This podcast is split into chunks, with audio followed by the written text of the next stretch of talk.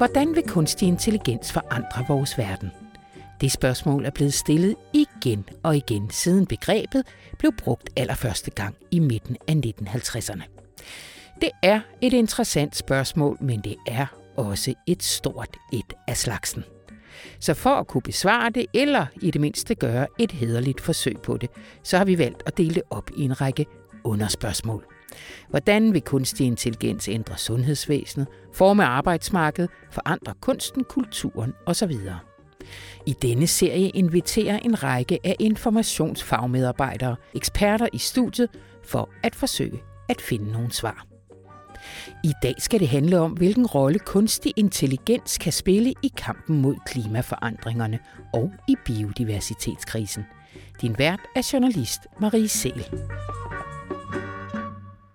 Jeg hedder som sagt Marie Sal og er til daglig en af de grønne reportere her på Information, som skriver om klima og biodiversitet.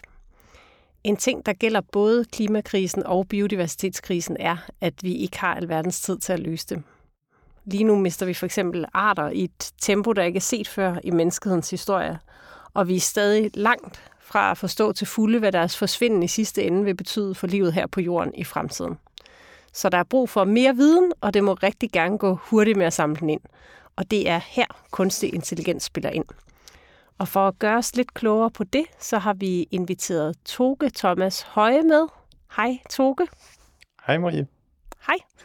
Øh, Toge, du er professor i biodiversitet på Aarhus Universitet, hvor du forsker i, hvordan klimaændringerne påvirker planterne og de insekter, øh, der bestøver deres blomster. Vil du ikke få starte med at fortælle, hvordan det viser sig i naturen lige nu? Jo, øh, det viser sig på flere måder, men øh, en af de mest tydelige tegn på, at klimaet påvirker naturen, er, hvordan øh, øh sæsonerne skifter, at de tidspunkt, hvor dyr og planter bliver aktive om foråret, det rykker sig mod øh, øh, tidligere på året. Vi kender det fra, hvornår bøgen øh, springer ud, eller hvornår vi ser den første svale eller, eller lærke om foråret. At det bliver tidligere på året i takt med, at, øh, at temperaturen stiger. Og den måde, øh, I finder ud af de her ting om planterne og insekterne, det er ved at, ved at observere den. Hvordan øh, greb man tidligere den opgave an? Ja, altså jeg vil jo faktisk sige, at vi griber det stadigvæk an på samme måde. At vi, vi, øhm, vi registrerer typisk på faste tidspunkter, hvilken aktivitet der er af, af de forskellige øh, dyr, og så noterer vi de tidspunkter øh, i, i vores øh, notesbøger og samler det sammen og, og laver øh, dataanalyse på det, når det først er digitaliseret. Men hvor I før kun havde notesbøgerne og jeres egne øjne til rådighed, så har I også fået et nyt og mere avanceret redskab i forhold til at tælle og registrere insekter. Er det ikke rigtigt? Jo, altså øhm, i kraft med, at, at øh, kunstig intelligens er blevet et uh, redskab for os i, i mange uh, grene af, af samfundet, så er vi også blevet opmærksom på, at, uh, at computere jo er ganske gode til at tælle, og de er også ret gode til at se, hvis vi udstyrer dem med kameraer, og derfor så kan de overtage noget af den her minutiøse overvågning af naturen, så vi lader dem stige på øh, øh, insekterne eller blomsterne eller, eller, eller, eller andet i naturen, og på den måde så kan vi få sådan meget systematisk øh, registrering med, med billeder af, hvad der, øh, hvad der sker på hvilke tidspunkter af året, og kunstig intelligens kan så hjælpe os med at trække den information ud af de billeder. Og det vil sige, hvad hedder det, kan du ikke lige prøve at fortælle, fordi du fortalte mig på et tidspunkt det her med, at du har faktisk har sådan et kamera til at stå ude i din have. Øh, hvorfor har du det? Ja, jeg har faktisk flere kameraer ude i min have. Men øh, det har jeg jo, øh, fordi vi, vi prøver at udvikle prototyper på sådan noget overvågningsteknologi, der, der gerne skulle kunne øh, fungere øh, både øh, i den danske natur, men også øh, ude omkring i verden, og for at afprøve, øh, hvor, hvor robust det er, og hvilke udfordringer vi, vi, øh, vi, vi måtte støde på, så er det rart at kunne stå lige ved siden af og, og, og se, hvad det er, der, der går galt, hvis noget går galt, og, og prøve at forstå, hvordan vi, kan, hvordan vi kan løse de udfordringer, der er. Og så, så har du også fortalt, at der er en anden øh, ret væsentlig grund til, at øh, man bruger de her kameraer og kunstig intelligens, som er, at, at mange af jeres projekter foregår på øh, ret ufremkommelige steder, for eksempel langs den grønlandske øh, kyst. Kan du ikke forklare, øh, øh hvorfor det kan være svært og ligefrem farligt at lave de her øh, observationer der? Jo, jeg kan måske lige starte med at sige, at, øh, at globalt set, så, så forstår vi jo efterhånden, at klimaændringerne ikke slår lige kraftigt igennem alle steder. Og et af de steder, hvor der er øh, meget øh, ændring øh, øh, for tiden, eller i de i forgangne årtier, det, det er i, øh, i, i Grønland. Og, og, og derfor så er vi optaget af at studere klimaændringerne der, hvor de træder mest øh, i kraft. Øh, men øh, der bor jo både øh, øh, dyr i Grønland, som man skal tage sig i agt for, blandt andet øh, isbjørnen, øh, og, og så er der også øh, vejrforhold og, og, og hvad skal man sige, øh, øh, langt til hjælp, øh, hvis man er, er deroppe, og derfor så øh, er det en anden øh, og mere omfattende operation at, at arbejde deroppe, uanset om man så vil øh, foretage de her observationer øh, på traditionel vis, eller med brug af sådan noget øh, kameraudstyr og kunstig intelligens. Jeg kan ikke lade være med at spørge, når du nævner isbjørnen som en øh, potentiel trussel, øh, når man laver feltarbejde langs den grønlandske kyst, taler du så af personlig erfaring? Altså har du nogensinde mødt en isbjørn deroppe? Ja, det har jeg. Øh, jeg skulle egentlig ønske, at jeg havde, jeg havde mødt dem oftere, fordi det er et vildt fascinerende dyr, øh, og, og, og jeg skulle også ønske, at jeg havde mødt dem på lidt større afstand end den øh, en gang øh, på Ellerø, hvor vi, øh, hvor vi havde isbjørnen øh, på besøg øh, i soveværelset i virkeligheden. Øh, den, øh, den, øh, øh, den brød ind i den hytte, vi, vi, vi, vi boede i og, og var øh, gået til ro i. Så det blev lidt intenst, øh, men heldigvis øh, uden, uden øh, øh personskader, og isbjørnen lærte, at øh, den skulle finde et andet sted. Jeg bliver nødt til lige at høre, hvordan, øh, hvordan øh, griber man den, den situation an?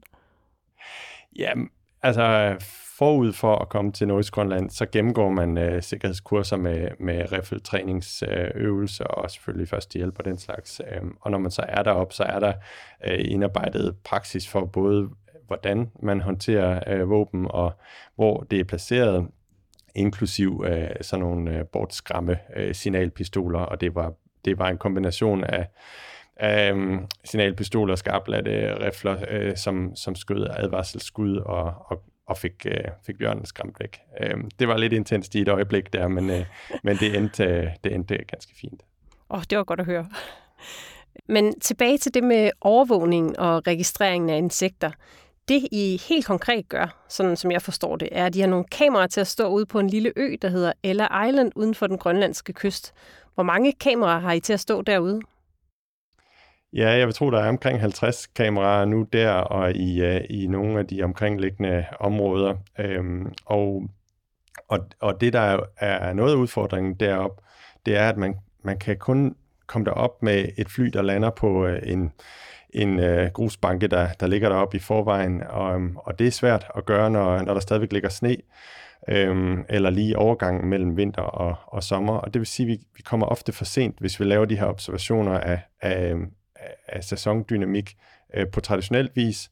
Men nu har vi så fået øh, etableret nogle kamerasystemer, der kan overleve øh, vinteren derop, øh, gå i dvale i de øh, ni øh, meget kolde og mørke måneder af året, og så være øh, ekstremt aktive og optage en masse billeder til os øh, hen over sommerperioden. Så vi får både øh, de fysiske forhold, der bestemmer, hvornår insekterne bliver aktive og blomsterne springer ud, øh, og også selve den, den aktivitet, de udviser. Så det vil sige, at, at øh, den her øh, nye måde at gå til det på har gjort, at I kan få en hel masse data hjem, som I ikke plejede at, at have adgang til? Ja, vi kan få øh, meget systematisk data øh, hjem fra hele sæsonen, inklusiv den tidlige fase, hvor sneen smelter, og det er ofte det, vi, øh, vi har haft svært ved at registrere tidligere, fordi der har vi, øh, der har vi ikke kunne komme derop øh, på det tidspunkt. Nu, nu får vi en detaljeret forståelse både af de fysiske forhold, der bestemmer, øh, hvor, hvad, hvad klimaet gør ved den her øh, den her sæsondynamik og også samspillet mellem dyr og insekter og planter. Øhm, og så får vi øh, en langt højere øh, forståelse af, hvad er det for nogle konsekvenser, det har. For eksempel om planterne så i højere eller mindre grad sætter øh, frø nu, hvor at der måske er flere insekter, eller de er mere aktive. Og når I så har alle de her billeder, øh, for dem hjem, hvad er det så, den øh, kunstig intelligens kan hjælpe jer med? Jamen, den kan hjælpe os med at, øh, at trække den information ud af billederne, som vi, som vi gerne vil have. Hvis vi for eksempel øh, har et kamera stående øh, en, en hel sommer og tager et billede hver eneste minut, så får vi omkring 100.000 øh, billeder bare fra et kamera, og jeg sagde før, at vi havde 50. Så, så øh, vi har mange billeder, og, øh, og ved at, at vise, øh, hvad der er i nogle af de her billeder til sådan en øh, kunstig intelligens algoritme, så kan den faktisk øh, tage ved lære, og, øhm, og så fortælle os, hvad der er i alle de andre billeder, vi ikke øh, har mulighed for at, at, at gå igennem øh, sådan et af gangen. Så det kan være, hvornår blomsterne springer ud, det kan være, hvilke insekter, der besøger lige præcis hvilke blomster, og om den øh, øh, sammensætning eller øh, øh, tæthed af insekter, der, der er i et område, om det har betydning for, om, om de her planter i højere eller mindre grad er i stand til at, at sætte frø og dermed reproducere sig til kommende generationer. Har I nogensinde fået et billede af, af et insekt, du ikke havde set før? Øhm, øh, vi, vi har... Ej, jeg tror ikke, jeg kan sige, at vi har fået billeder af insekter, vi ikke har set før, men vi har, vi har fået øh, billeder af insekter, som vi ikke vidste besøgt lige de, de planter, øh, så vi får en bedre forståelse af, hvem er vigtige bestøvere, for eksempel for bestemte planter.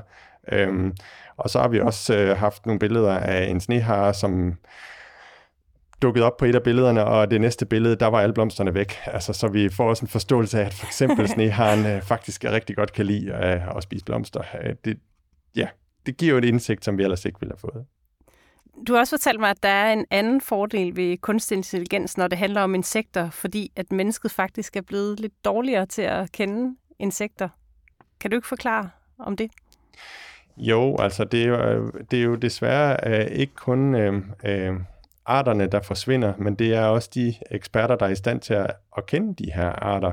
Øh, blandt andet fordi det ikke har har været øh, forbundet måske med så stor øh, øh, bevågenhed, eller at der ikke har været tilstrækkelig anerkendelse af den, den specialiserede viden, det, det kræver at bestemme øh, de her arter. Og noget af det, vi håber, at kunstig intelligens kan, kan hjælpe med, det er en øget dialog med, med de øh, eksperter, der, der nu er de eneste, der kan øh, identificere arterne, fordi de er nødvendige for, at, at algoritmerne de kan øh, lære øh, forskellen mellem arterne.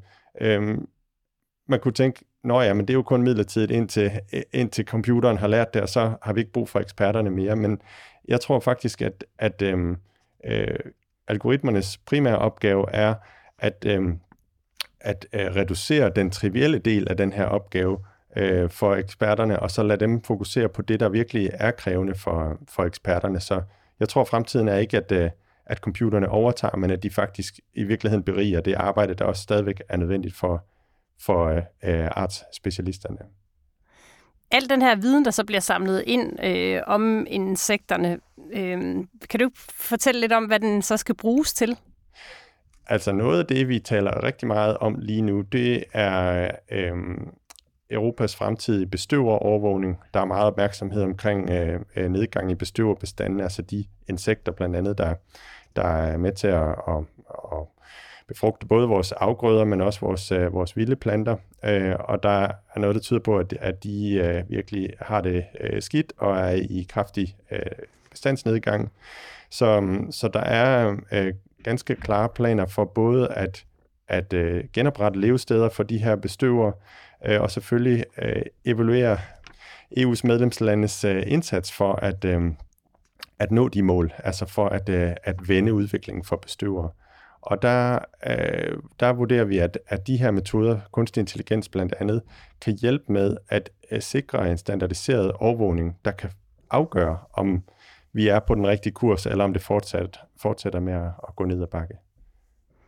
Har I allerede fået nogle forskningsresultater? Ja, vi har fået mange, vi har fået mange billeder, og vi har fået en del forskningsresultater, som indtil videre primært handler om, øh, på hvilke øh, områder de her metoder har deres styrker, og øh, i hvilken grad de kan generaliseres til at, at blive brugt på stor skala. Men mm, det er jo i virkeligheden kun langtidsobservationer på den samme måde over lang tid, der kan, der, der kan øhm, belyse det her øh, spørgsmål om, hvorvidt vi får vendt udviklingen.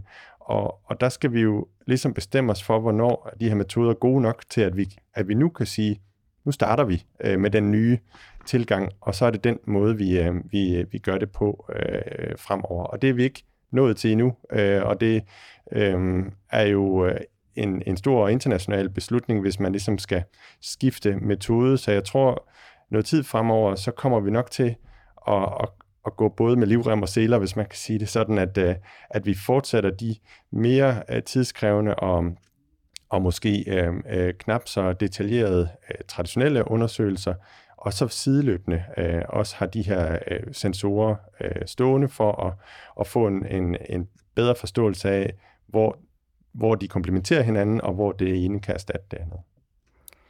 Alt den data, I samler ind, hvor bliver den lige nu, øh, hvor, hvor ender den henne?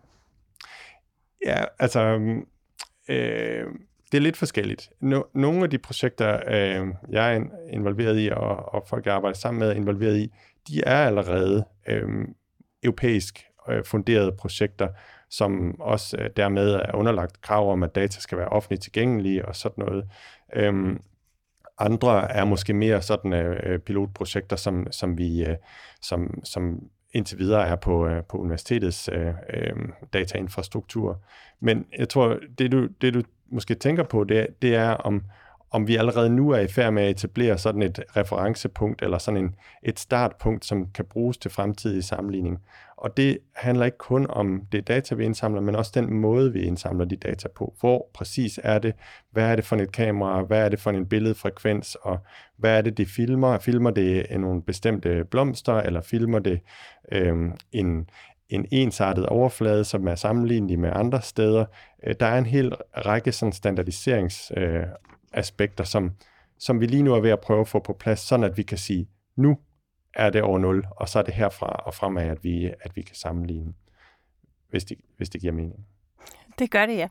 Hvad hedder det? Toge, kan du ikke her til sidst øh, forsøge, hvis du skal hæve dig lidt over, op over dit eget forskningsfelt, hvad er det så, kunstig intelligens kan, kan bidrage med til, til klima- og biodiversitetskampen? Jamen, som jeg tror, jeg startede med at sige, computer er utrolig gode til at tælle.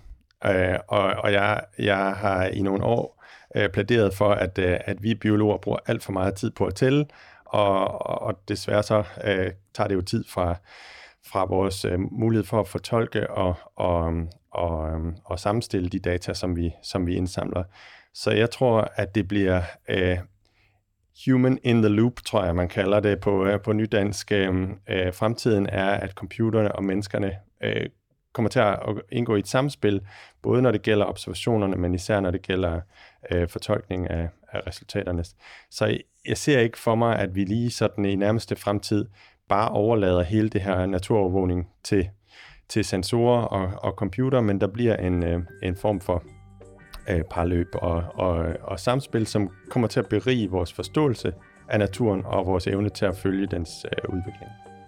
Det synes jeg var en meget positiv note at slutte det på. Toge Thomas Høje, professor i biodiversitet ved Aarhus Universitet. Tusind tak, fordi du ville være med her i dag. Ja, velbekomme. Det var en fornøjelse. Du har lyttet til endnu et afsnit af Maskinstorm, Informations nye podcastserie om kunstig intelligens. Serien er støttet af Novo Nordisk Fonden. Og hvis du kunne lide, hvad du hørte, og måske også synes, at andre bør lytte med, så smid et par stjerner eller en kommentar der, hvor du lytter til din podcast. Næste gang skal det handle om algoritmernes veje og vildveje. For med kunstig intelligens har vi fået skabt en teknologi, vi hverken helt forstår eller kender konsekvenserne af. Er det et problem, og i så fald hvorfor? Vi høres ved.